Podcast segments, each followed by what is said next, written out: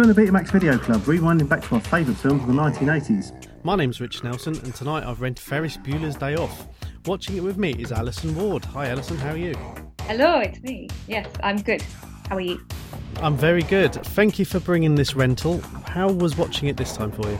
Well, I hadn't seen it for quite a few years, but I, I fondly remembered it as this wonderful 80s film by John Hughes, one of my favourite directors. And I have to say, it was a it was a different experience watching it as a grown up. It really was. I mean, this film came out in 1986 and it's very famous. It's almost seen as one of the iconic 80s films. As you say, Yeah. John Hughes directed. It's got Matthew Broderick in the role that made him famous. There's all these scenes that we see parodied everywhere else. What was different about it this time? I think I was opened up to the character of Ferris. I think I saw him in a different light because I remember when I was ki- when, when I was a kid, I just saw Ferris as like the ultimate teenager. He's got everything. He's got charm. He's good looking. Everyone loves him because he's a nerd. He's popular. The jocks love him. But actually, he is one Oh, he's a bit of a smug bastard, isn't he? got everything he wants. I mean, I probably saw it the first time when I was maybe a teenager, and again, you think he's this guy that guys want to be, and, and girls, if they want to be with him or not, but he's this icon where. ev you know, he's had a day off school and everyone's worried about him, and he goes off living the life of Riley, dragging along his very reluctant best friend, His ill best friend. ill who from at the start of the film this guy looks like he's suffering from you know severe depression he's struggling to get out of bed and his incredibly out of his league girlfriend which is wrong but I, I was of the opinion that this film while i think I, I still enjoyed watching it massively he's a knob and his straight from the beginning the sort of talking to the camera I don't know. Maybe it's just me now that I'm, I'm pushing forty and I- I've got kids, and I just hope he, they don't turn out like him. I don't blame you. But at the same time, he is quite aspirational because he is that guy that can just handle anything. He can handle anyone in any situation. And he, he's got it all. I suppose. I guess a part of it is the the teen being the hero of the film. Um, It's put. It's different from before. You know, I suppose films would be adults against adults or kids versus kids, but this is almost a kid taking on society in a way, and and the supposed villain He's like the polar opposite of Ferris. And actually, all the adults in this film are complete idiots, aren't they? The teachers are clowns, and the adults are just so easily fooled by Ferris and his bad acting. his his parents are quite funny because the first scene of the film it's him they've gone in to wake him up for school and he's sort of feigning illness. He's got these these clammy hands that he talks about. I know matthew broderick he's an actor that's what he does but you know when i was a kid trying to get out of school or i didn't fa- whether i didn't fancy it or whatever i mean i'd have to have a head falling off for them to even consider That's fair. Yeah, I think uh, I think I once fooled my dad by putting my doll in in my bed, and I, I hid in the wardrobe, and he was totally fooled by it, and I went. Ah! Yeah. I I didn't use that to any sort of effect, like getting the day off school. I just wanted to frighten him. did it work Uh, yeah, yeah, he, he was well taken in. That's acting. did you have a day off like ferris Well, so, right, no, I didn't. And I wish I had done in hindsight. I was a good girl. I went to Catholic school, but I did once bunk off church. Because at school, we one time we had to go to church, and I was like, Do you know what? I am not going to church. Not doing it. I hate this school and the bloody churchy stuff. So what I did was I thought I'm going to bunk off church. Thing is, my school was in the middle of nowhere. So this is in Middlesbrough. So I came out. I came out. I snuck out, and I went for a very long walk across the field. And do you know what's at the very end of that field? go on Cleveland Police. oh And by that time, it was time for normal class, and I, I got a bit afraid, so I, I, I snuck back in. But I did miss church. Ah, so you you won really? I think I won. and I once bunked off work. I, I shouldn't really say this actually, probably get me fired. Um, but the one time I pulled a sickie at work, I got caught. And do you know where I was? oh, where? The Royal Albert Hall. Whose boss catches you taking a sickie at the Royal Albert Hall? That sounds cultured. So I am not Ferris. I am Ferris's sister who always gets caught.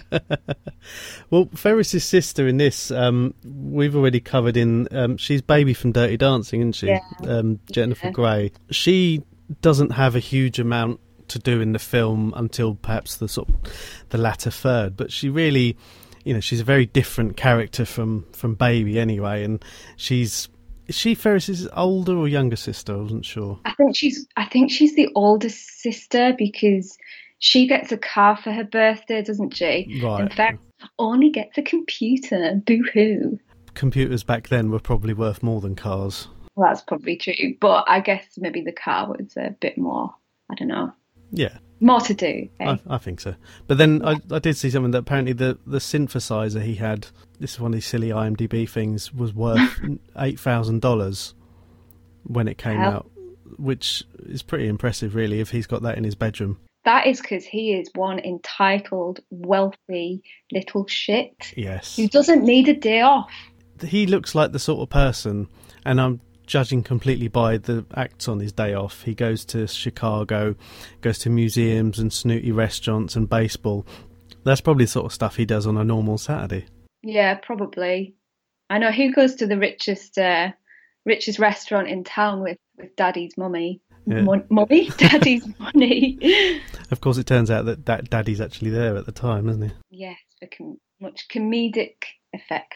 Yes. One of the iconic bits of the film doesn't actually feature Broderick or the um, former actor, I'll call him, um, Jeffrey Jones. Uh, we're, we're going to his um, personal Oh. life a bit later on. But the um, it's the teacher saying, calling his name out at registration. Like, Bueller, Bueller. Bueller. Bueller. Bueller. Oh, wonderful. Apparently, that guy's an actual economics teacher. I know. I was reading about this, and this kind of started his acting career because apparently he got he got the the job because of he was um I think he was an advisor to uh, Nixon, and through various connections, John Hughes thought, ah, he would he would be perfect as a teacher in this film. and the whole kind of economics lecture that he does in this section, he was just like improvising. He didn't know. I think they decided to to keep it in because it was it, it was just so funny, and it's because he doesn't know how funny he sounds, and he thought they were clapping because it was a good lecture, but actually it's because it, it was so funny. And he said it was the best day of his life. Isn't that sweet? I suppose it's one of those things you've got to be kind of, um, and maybe not. Know, I know you you do comedy and comedy acting, but I suppose partly if if you don't even realise you're funny, that's almost as funny in itself. Oh, that's quite rare. See, I think the funniest person I know is my mum, and that she doesn't know she's so funny. It's mainly because she's quite deaf and mishears everything, but it, it's quite a gem, and he is a gem, that guy. Yeah. Now, part of Ferris's act is that he's, uh, I mean, he's so ill that he needs a kidney transplant and everything else. Uh, the the kids around school are rallying, collecting change to pay for this supposed kidney transplant. Meanwhile, he has managed to convince his very ill friend Cameron to come and basically join him for his day out. Cameron is an odd character. I mean, look, looking past the obvious mental health issues, he's. He, I think he lives with his dad, doesn't he? In this sort of very flash place with with a garage attached and all these rich cars, and yet he's absolutely petrified of the old man. Yeah, actually, I think Cameron is the probably the most interesting character in in the whole film, and really, he's the only person where we actually get to see some of Ferris's humanity. You start to see past that superficial behaviour because really, although at first I thought oh, it's it's so selfish of him to drag Cameron out of bed when he's clearly ill. I think he, he wants to show Cameron what he's missing out of on life and it must be um, really difficult, I think, at that age, being a teenager, especially when you're about to move out and go to college and be so under the rule of your father. I mean, this is where John Hughes is really excellent at capturing those moments in adolescence, and it really comes through with Cameron, less so in any of the other characters who are fairly superficial. I think it seems like Cameron's the the only character really that that changes, and I know it's this film is set within a day, and it's like you know how much can one person change during a day, but like you touched upon how he's the only person who Ferris's actions really have an impact on. Ferris can do whatever he wants and seemingly get away with it, and yet we get the part where they borrow Cameron's dad's Ferrari, which then goes off on a little adventure of its own. All the parts where Cameron, despite being very much the sort of accessory with the the phone call to the school asking for the worst impression ever. this is Mr. Pearson. Um, just fact. Ed Rooney. Ed, this is George Peterson. How are you today, sir? Well, we've had a bit of bad luck this morning, as you may have heard. Yeah, I heard, and oh, I'm all broken up. Boy, what a blow. Yeah, yeah. Well, uh, it's been a tough morning, and uh, we've got a lot of family business to take care of. So if you wouldn't mind excusing Sloane, I'd uh, appreciate it. Uh, uh, sure. Yo, I'd be happy to. Yeah, you, uh, you, you just produce a corpse, and uh, I'll release Sloane. So they managed to convince the school because he acts as uh, Sloane, the girlfriend, the most 80s American girl name, manages to convince them to let her out saying that her grandma's died. Mm, yeah, uh, granny. Yeah, again. And the awkward scene where uh, the Mr. Rooney stood on the steps trying to comfort her. Oh, that's so awkward. I mean, that's typical creepy man in his position, not knowing how to behave around youngsters. We've all had teachers like that. now, I'll get it out the way now because people probably know, but the guy, the actor who plays Mr. Mr. Rooney, who popped up in several films in the 80s. In 2002, he was arrested for possession of child pornography and accused of soliciting a 14 year old boy. Mm. Now, with the benefit of hindsight, this is fucking creepy, isn't it? Horrible, isn't it? I actually I didn't know about that until I was reading up on the film. Um, af- after I rewatched it yesterday, and when I read that, it just. Uh, and and like so many of these actors that you you find out about, and you you just your heart just crumbled, and it really spoils your memories of those fond memories of those films, especially as he's so wonderful in this. Like he really makes that character because actually he doesn't have he doesn't have that many lines. A lot of his lines aren't actually that funny. It's his reactions and just he he's so good to just at just doing that deadpan expression and his googly eyes and and then to to read about that it's just pretty good actually. Now, as I mentioned, the um, the the girlfriend Sloane, she's a different. Well, I mean, this this sounds like I'm objectifying, but Ferris is punching above his weight here. But the, one thing I did notice was that the ages of the actors playing the three sort of kids. Yeah. So she, yeah. So she's 18, playing a 17 year old, which seems perfectly reasonable. Um, Matthew Broderick is 23, playing an 18 year old. That's all right.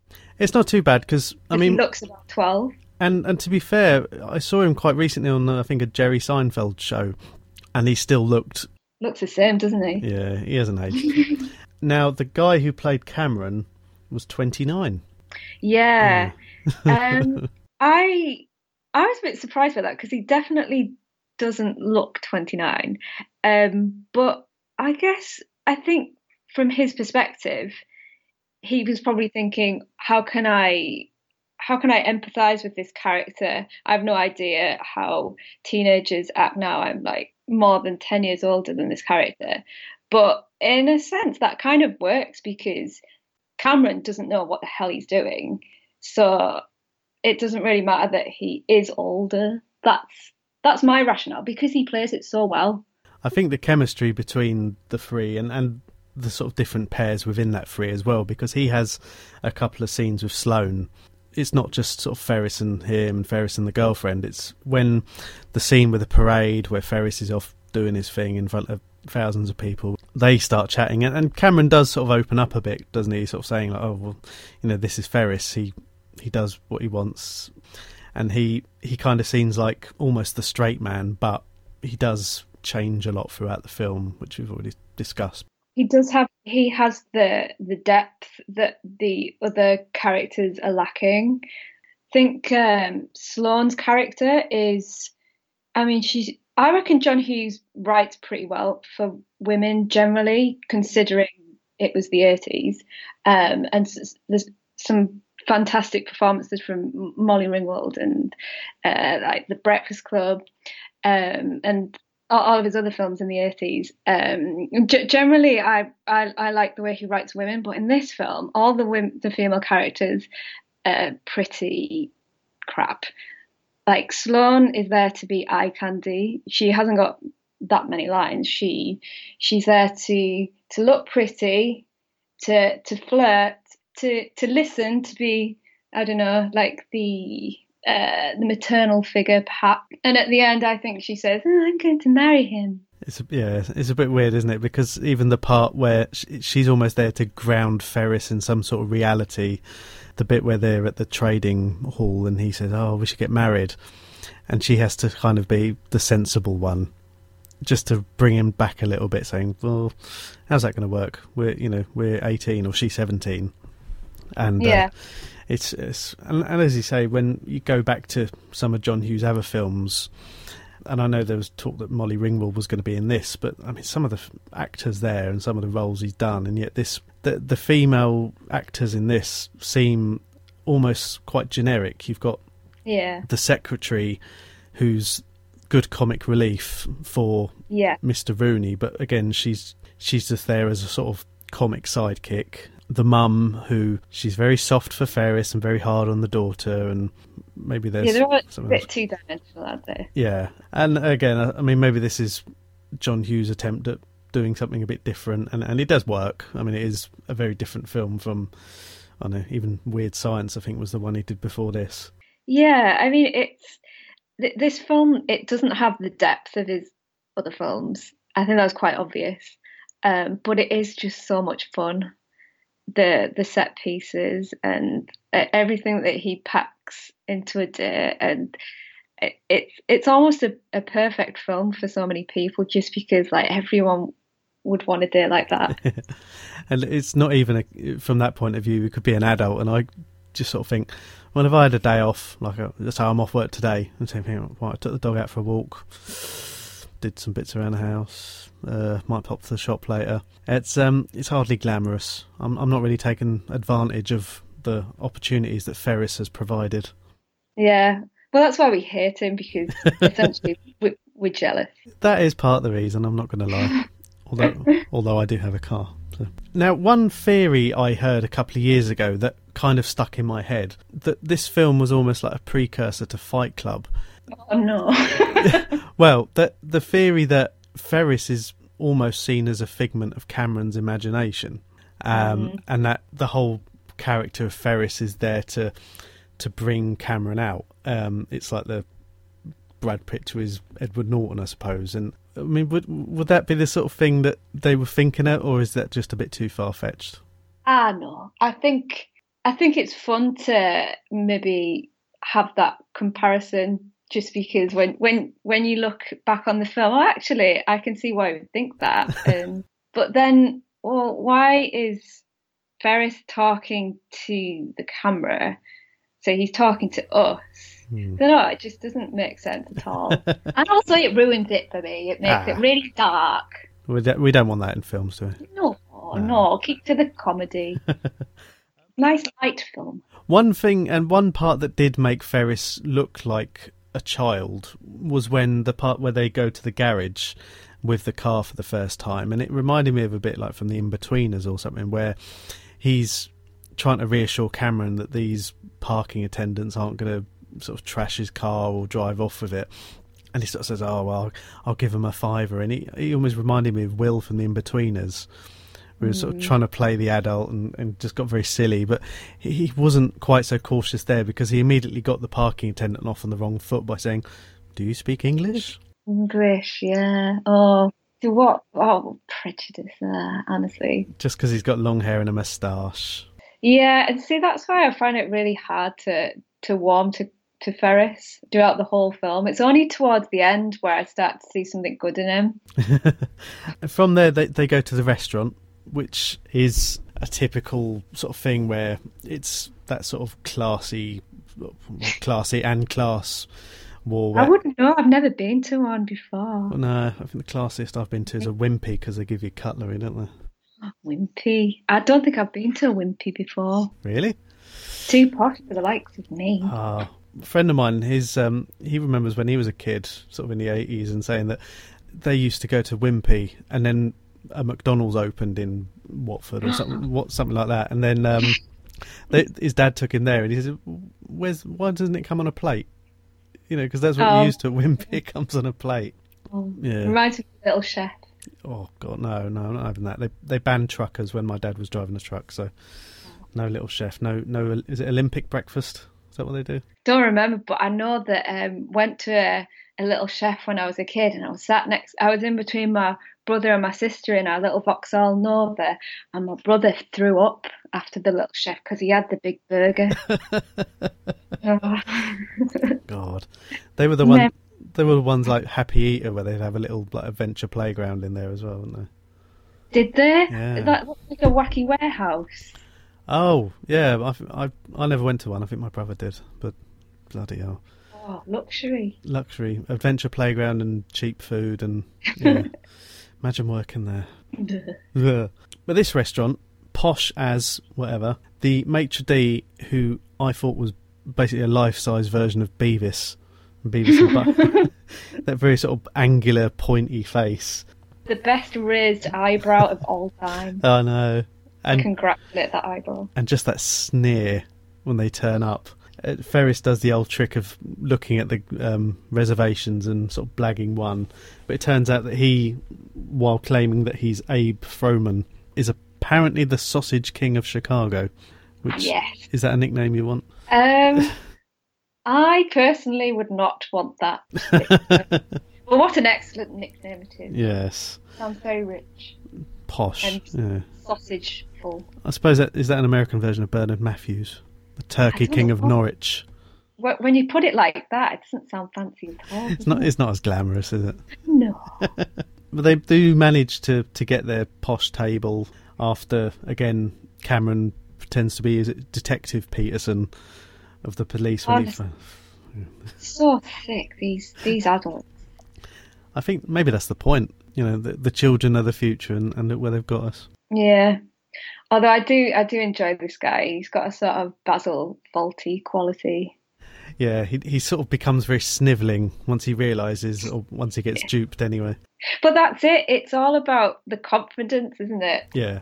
Um, and even then, you know, halfway through the, I suppose it is a con or the, the scam when both Sloane and Cameron are trying to speak to Ferris, saying, "Oh, look, you know, we've we've gone too far. Let's uh, let's head off."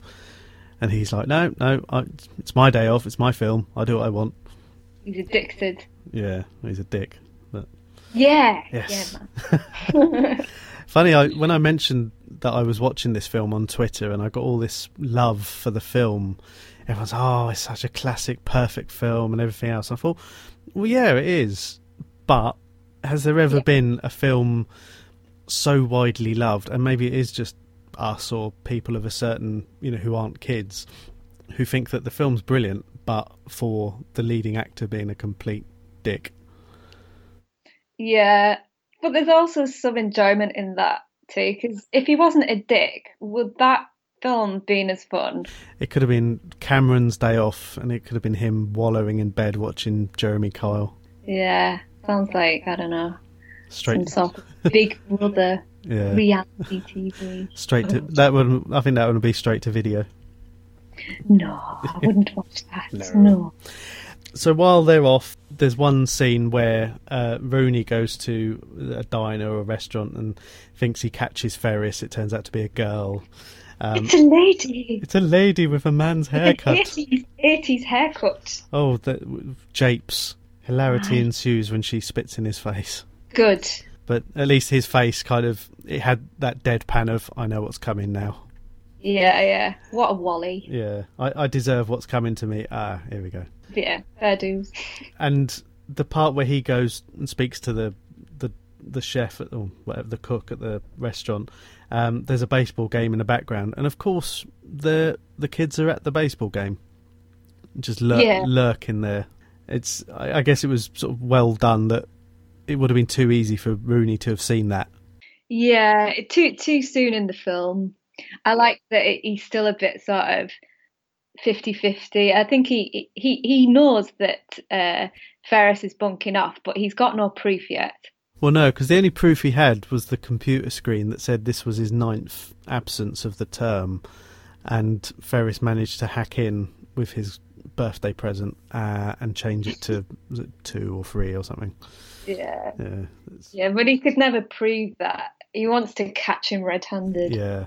So then he goes to the house while everyone's at work or at school. He sneaks around to the house. The usual slightly comical attempts to either look through the window. Um, he presses the doorbell that's got the automatic recording, um, and th- we suddenly learn that they have a dog, and it's and it's a very big dog. It's a big dog with a big dog flap. That sounds wrong. I I could easily break in there. I'm quite I'm very small. But I would get eaten by the dog.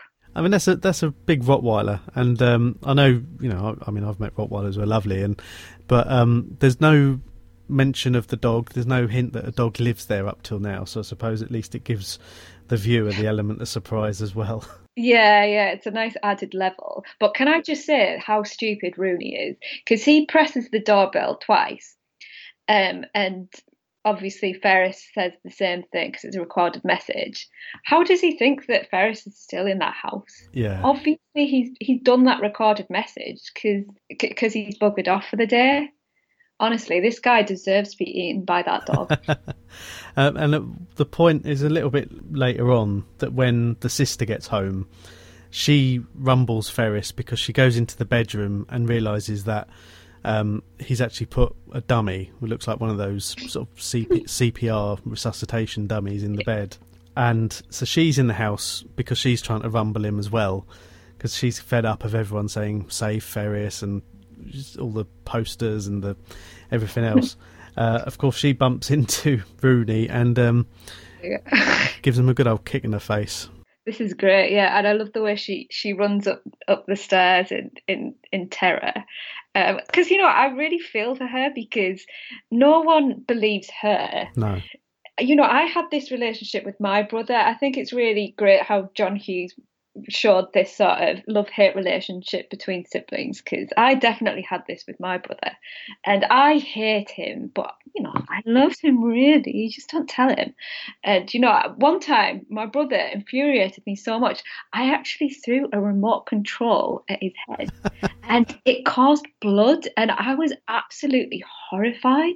But no one can wind you up like a brother. I'm telling you now. I know. I have two younger brothers, and the the one in particular who was closest to me, we uh, we had yeah, there were stitches at some point and all sorts. Yeah, definitely a love hate relationship there. But I do really feel sorry for Jeanie because no one believes her that there's an intruder in the house. She calls the police. She's clearly frightened, and the police don't believe her and like bring her into the police station. How harsh is that? It particularly, I mean, I suppose it didn't help if she phoned up saying, "I'm very cute, but I'm very afraid." Ah, yeah, you've got a point there. Lessens the the impact she's reporting. I mean, I mean, these days you'd have to go some to get any sort of wasting police time, but uh, she, um, yeah, she, I mean, bear in mind she was in the house with what we later realise is an actual sex offender. oh, Um, it's vic- Oh, victim God. shaming. mm. Oh, it takes a whole different meaning when you put it like that. I, I mean, I, I do hope John Hughes didn't realise that at the time. I'm sure. I'm sure he didn't. Oh No. my God. One bit we did skip over was where um, they've gone off to the museum and that bit where they Cameron starts staring at that painting, which I've seen a few times in even things like Family Guy and stuff. And the part where they get stuck in the cab, and of course, as you mentioned, Ferris's dad is in one cab. They pull up next to him, and you think he's seen his son or he's been near his son a, a few times throughout the day and not not noticed. Now, I, I'm assuming that Ferris hasn't taken the girlfriend home at any point to meet the parents mm. because when she starts sort of flirting with him, the dad, in the car.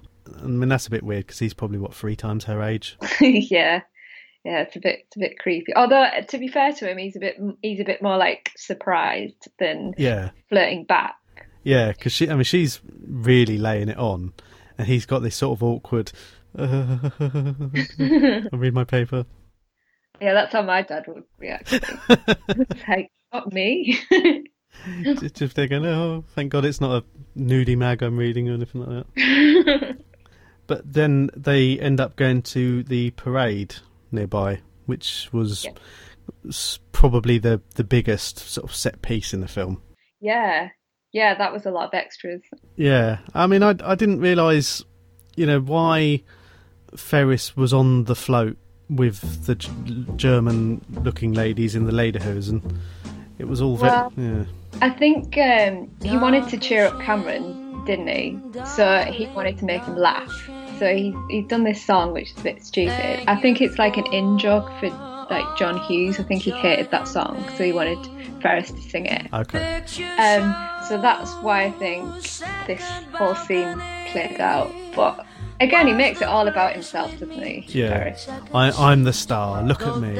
Yeah, but on the other hand, you see how like Ferris inspires joy in others because everyone it, it gets everyone together and dancing. And there's one big street party, and as much as I think he is a dick, he did inspire that in other people. Well, the um, the part with the builders, I, I think, was that was a sort of that wasn't a planned thing, was it? They were actually sort of there while they were filming, and they put that in, them dancing, and, Oh right, right, right. um, and some of the. Uh, I mean, I suppose it's, you got this where you sort of suspend reality when you get the choreographed people singing along. It was impressive though the way they did it. I suppose this must have been a, a real street that they've shut down to do it, or a real parade that they've hijacked. Yeah, I do. I love that bit in the film. It's really, it's quite memorable, isn't it, with uh, the Beatles and it's really good. I wonder if um, maybe next year they'll do something similar at Notting Hill. Some entitled little shit will jump up on one of the carnival floats in front of the judging and probably get stabbed. Yeah, well, I think uh, in the current climate, I don't think it'll get very far. Nah, it'll be some idiot out of Made in Chelsea jumping up singing something by Boyzone or something. Oh, that's such a horrible image. Why would you do that to me? oh, Boyzone as well. Mm. It could be Westlife and they could all get up off their stools at the key change. Yeah, and dressed in white. Let's get back to the film quick. Back to the film, back to the film. Um, so Jeanie's taken to the police station where she meets who may be the love of her life in one of his finest acting performances, uh, young Charlie Sheen. Oh, and isn't he a dish?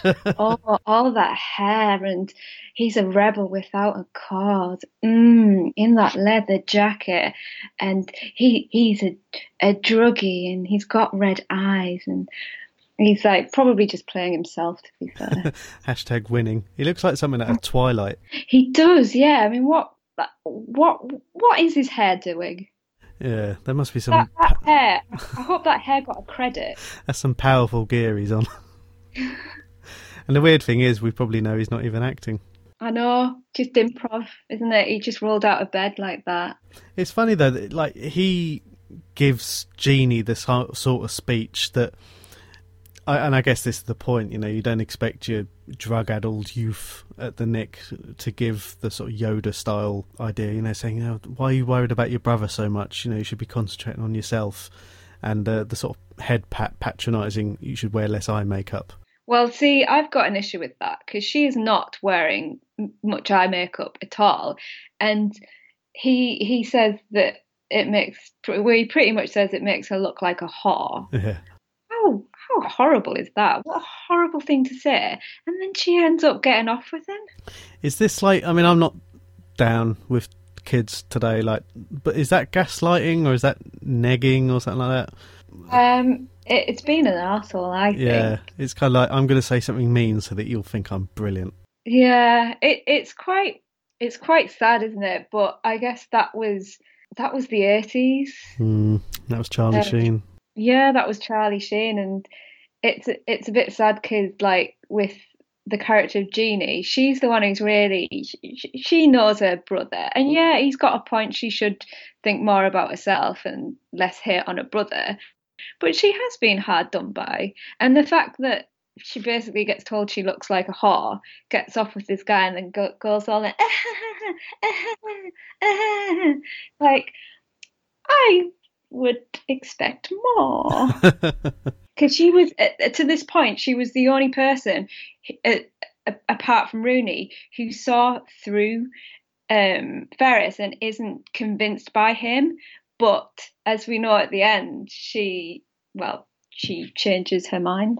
And this again kind of goes against the whole thing in from when we talked about Dirty Dancing, where that film, you know, it was about her being a strong character woman, woman who inspired Patrick Swayze to, you know, not be this sort of piece of meat and all that stuff, um, and go went for everything she did there. But in this, it was kind of, oh, a, a drug user has fluttered his red eyes at me.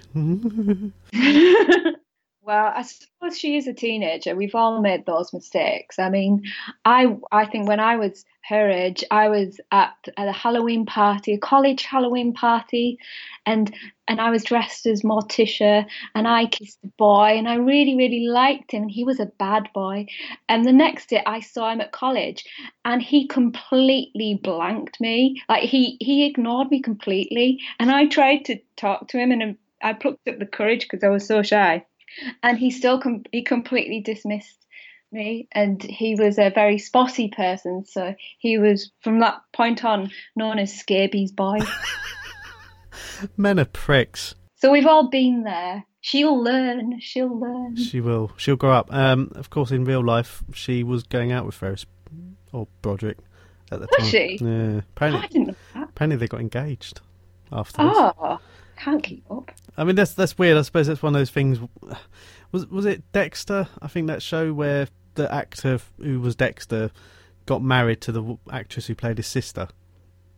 because of acting they Yeah. do the acting Yeah, but it's an odd relationship, isn't it? If you you're acting as a sibling, I don't know. I'm, I'm not an actor. I don't know. I played Joseph in the oh. Nativity play, but did he have a brother from oh I tried to be Joseph reverse? oh no that was Joseph in the in the musical I did no I was Benjamin and Joseph anyway I had I had sheep, not a flashy coloured coat, and a, and a child that wasn't mine. But that's, that's another story. Hmm. oh yeah Immaculate conception, my arse. If only someone had written a book. Anyway, so um, the car, they get the car back at the garage. This pristine Ferrari that Cameron's dad has apparently spent years restoring. It's got all these miles on the clock, and there, and this is where Ferris becomes putting that into almost a used car salesman shtick, where he's like, "Oh, we'll just uh, just stick it in reverse and knock the miles off," and that's almost a Del Boy trick. Yeah, I think uh, the thing in uh, Matilda does that. Yeah. The dad, Wormwood. um, and of course, like most sensible people realise you can't actually do that. They don't realise for quite some time. This is at the point I think they've somewhat damaged the environment by putting the, the car in reverse in the garage. And so Cameron has a bit of a rant. No, this is he's gone. The, he's had the the fit first, hasn't he? He's had the yeah, sort of he's been catatonic. catatonic. Yeah, yeah. So, so he's got an estate first. So their idea of fixing him is to put him on a chair on a diving board above the pool that everyone has, while Ferris and Sloane sit in the jacuzzi. Yeah, it's all right for some, isn't it? I think it's a slightly dangerous thing to do if. Uh, so Cameron's on a chair, he falls off into the water, and yet they don't exactly rush to get him. No, they take a few moments to enjoy the bubbles a bit more, don't Got to they? enjoy the bubbles, and, and then basically Sloane accuses him of perving. Yeah. Filth. Um, Yeah, but I guess the, this this is uh, Cameron playing a little trick on Yeah. It does work, and it's one of the rare times that actually someone has got the better of Ferris. Yeah. And actually, you see, oh, he does care for people m- more than himself occasionally when their life is in danger. I think this is, you know, one of the things that makes Ferris realise that there are occasionally consequences. And of course, Cameron, while putting it on, might have died, which might have given Ferris a pang of guilt, but probably would have taken a day off at the funeral.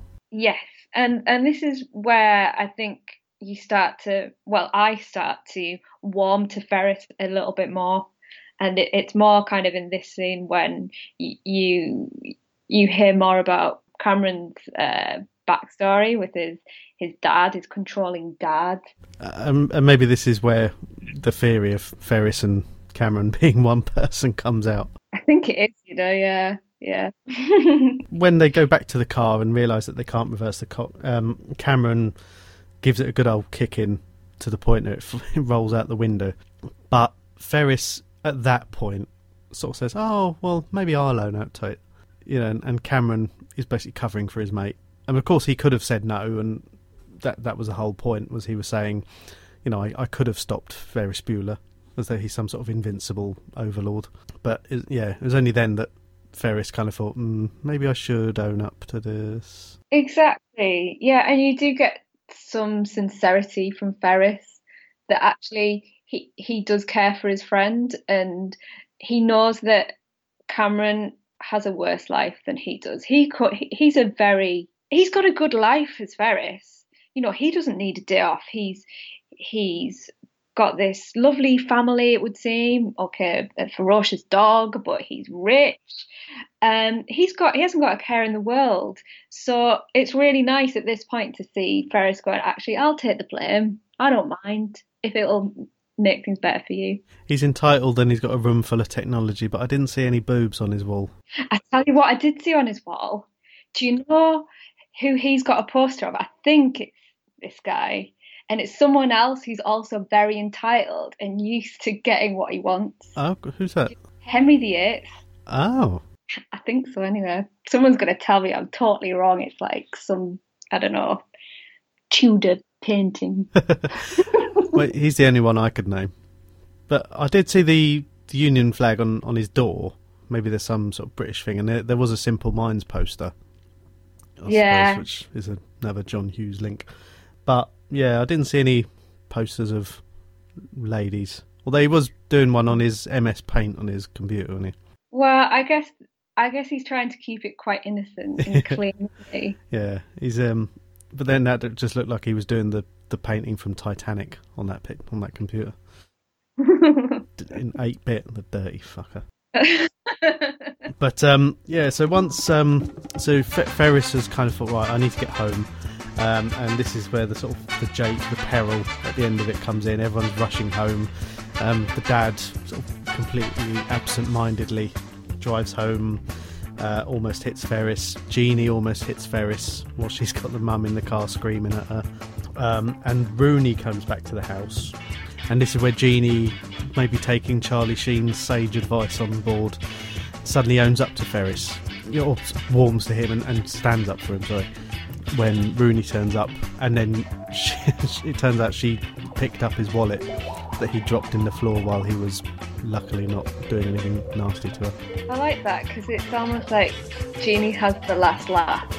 Because really, with with Rooney, I almost want him to catch Ferris. It's like um, Wiley Coyote and Roadrunner. you know, I, I hate Roadrunner. Bloody meat, meat. Smug. So smug. so, I mean, he's got that lovely blue plumage. He's mega fast. He's elite. I just want Coyote to just crush him. And that's what I feel about Rooney.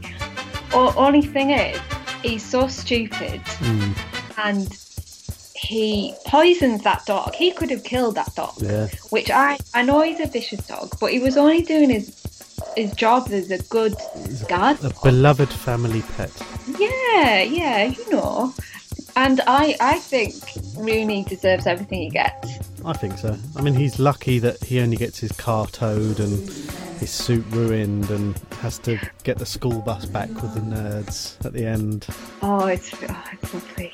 It, it's just his face and his eyes. There's there's moments with um with Rooney's character where he doesn't say anything. He just he just does something and it's like he'll he'll be looking through the the keyhole and you just see this big eye and then it narrows. And I just love that. I mean, one bit we didn't talk about at the beginning was the bit where Cameron is pretending to be Sloane's dad, speaking to Rooney, hmm. and Rooney thinks it's Bueller, and then Ferris phones on the other line, and that face because he'd been tearing him a new one, hadn't he? Oh, it's a lovely bit. Of film. Oh, it's glorious. Uh, he's just this sort of. It's, He's this stooge who needs his comeuppance for the whole film. he does, and he is like the devil when you look at him. I mean, he's got like red hair and he's got these strong features. He's really tall and he's got this imposing physicality. And he's he should he should have a tail with a what you call it? What is it? The tail, the devil's tail. Oh, the little spot. Spot, no. he's carrying a trident. He's got a little spike on his tail, hasn't he? yeah, spiky tail thing. Yeah. Maybe he got the trident from Acme. Yes, he is like a cartoon villain. And of course, all is back to normal. Uh, Ferris sneaks back into bed. His loving parents, you know, oh, let me bring you some soup. And ugh, he's learned nothing. Yes, and that baby thing he does, how irritating. Ugh. I mean, he acts like a big baby. And we're all like, I love Ferris, he's a baby. If that dad had any backbone, he'd be a bit more like Full Metal Jacket and maybe just dunk his head in the toilet or something just to sort of make him grow up a little bit. No, Yeah. None of this. I know, but then we wouldn't have had such a fun film. Yeah, if only he drowned Ferris at birth. Ah, yeah. Ah, yeah. If only. And then we get that iconic quote at the end again. Life moves pretty fast. You don't stop and look around once in a while, you could miss it. I mean, there is truth to that. I mean, yes, live your life. That is a good way to to go about living life is to live your life. Thanks for that. But why could why does he have to do it? I mean, he's got responsibilities. He's got his education. This is what school holidays are for. This is what weekends are for. Well, yeah. I mean, it's all very well to go and go and say um, uh, go go crazy once in a while and have take a day off. But it's all very well when you're as wealthy as he is and doesn't have any real baggage, got everything you want. Um, yeah, as I said it earlier on in the podcast, we're all just well, I am just jealous of him. I want to be him. And we've all learned something because now you want to be him. He's no longer a knob. oh no, because then I'll be a bit of a knob. No, I don't want to be him. No, just we'll we'll just think of him as Scabies boy. Oh, Scabies boy, I hate him so much. Ugh. But maybe Scabies boy would be one of the weirdos on the bus at the end that Rooney has to get on. Oh yeah. The girl with yeah. the Deirdre Barlow glasses and That's right. See, all the women in this, they're either naggy, floozy, or grandmother behind the wheel, old granny driver, bossy, frumpy secretary, a big nerd. yeah, But you know what? It's it's such an enjoyable film. yeah. And you know, while Ferris isn't the be all and end all, and it is his day off, but ultimately, you know, it, it was a, it was good fun, and you know, if we ignore Rooney's behaviour later on, you know, he was the villain, and in most films we do kind of remember the villain more fondly. Yeah, I don't know how fond I am of him because he was mean to the dog, Yes. but he was very funny. I mean, that made it lose his points. I think that's. Uh, I, I should start keeping a score of all the things people have done, bad things to animals. Yes, this is very important. Prick. Anyway, that's Ferris Bueller. Our day off. Our day off is nearly finished. I know. I mean, my day off is going to include. Um, I need to empty my cat's litter tray. Yeah. Yeah. Couldn't you get your imaginary friend to do it? no, you're ruining it. That didn't happen.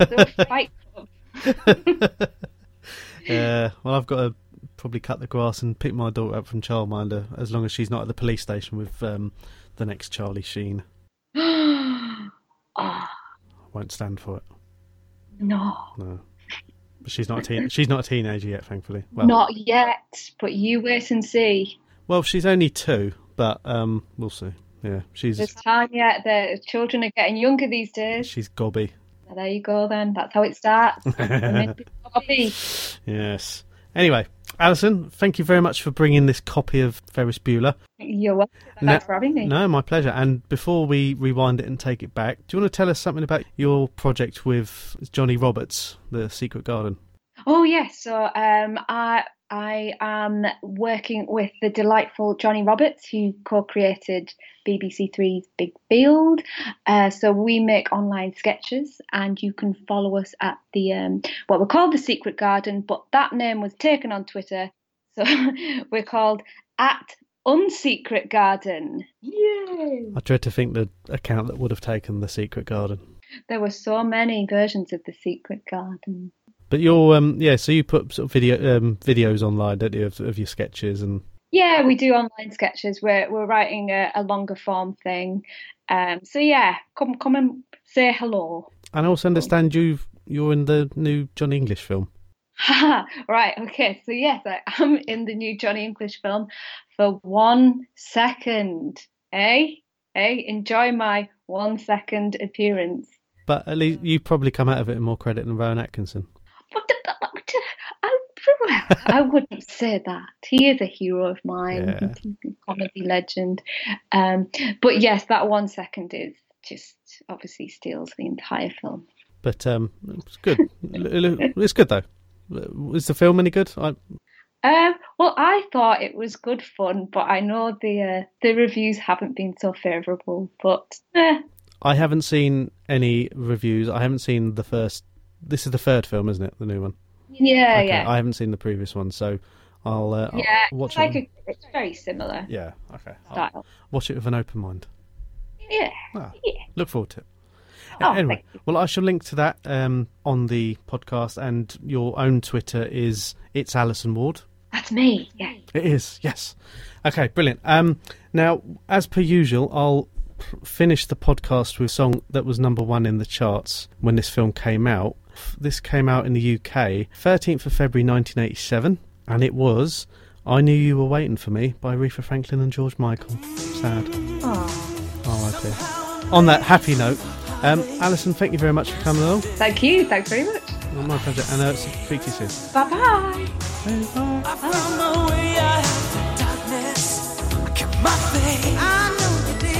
found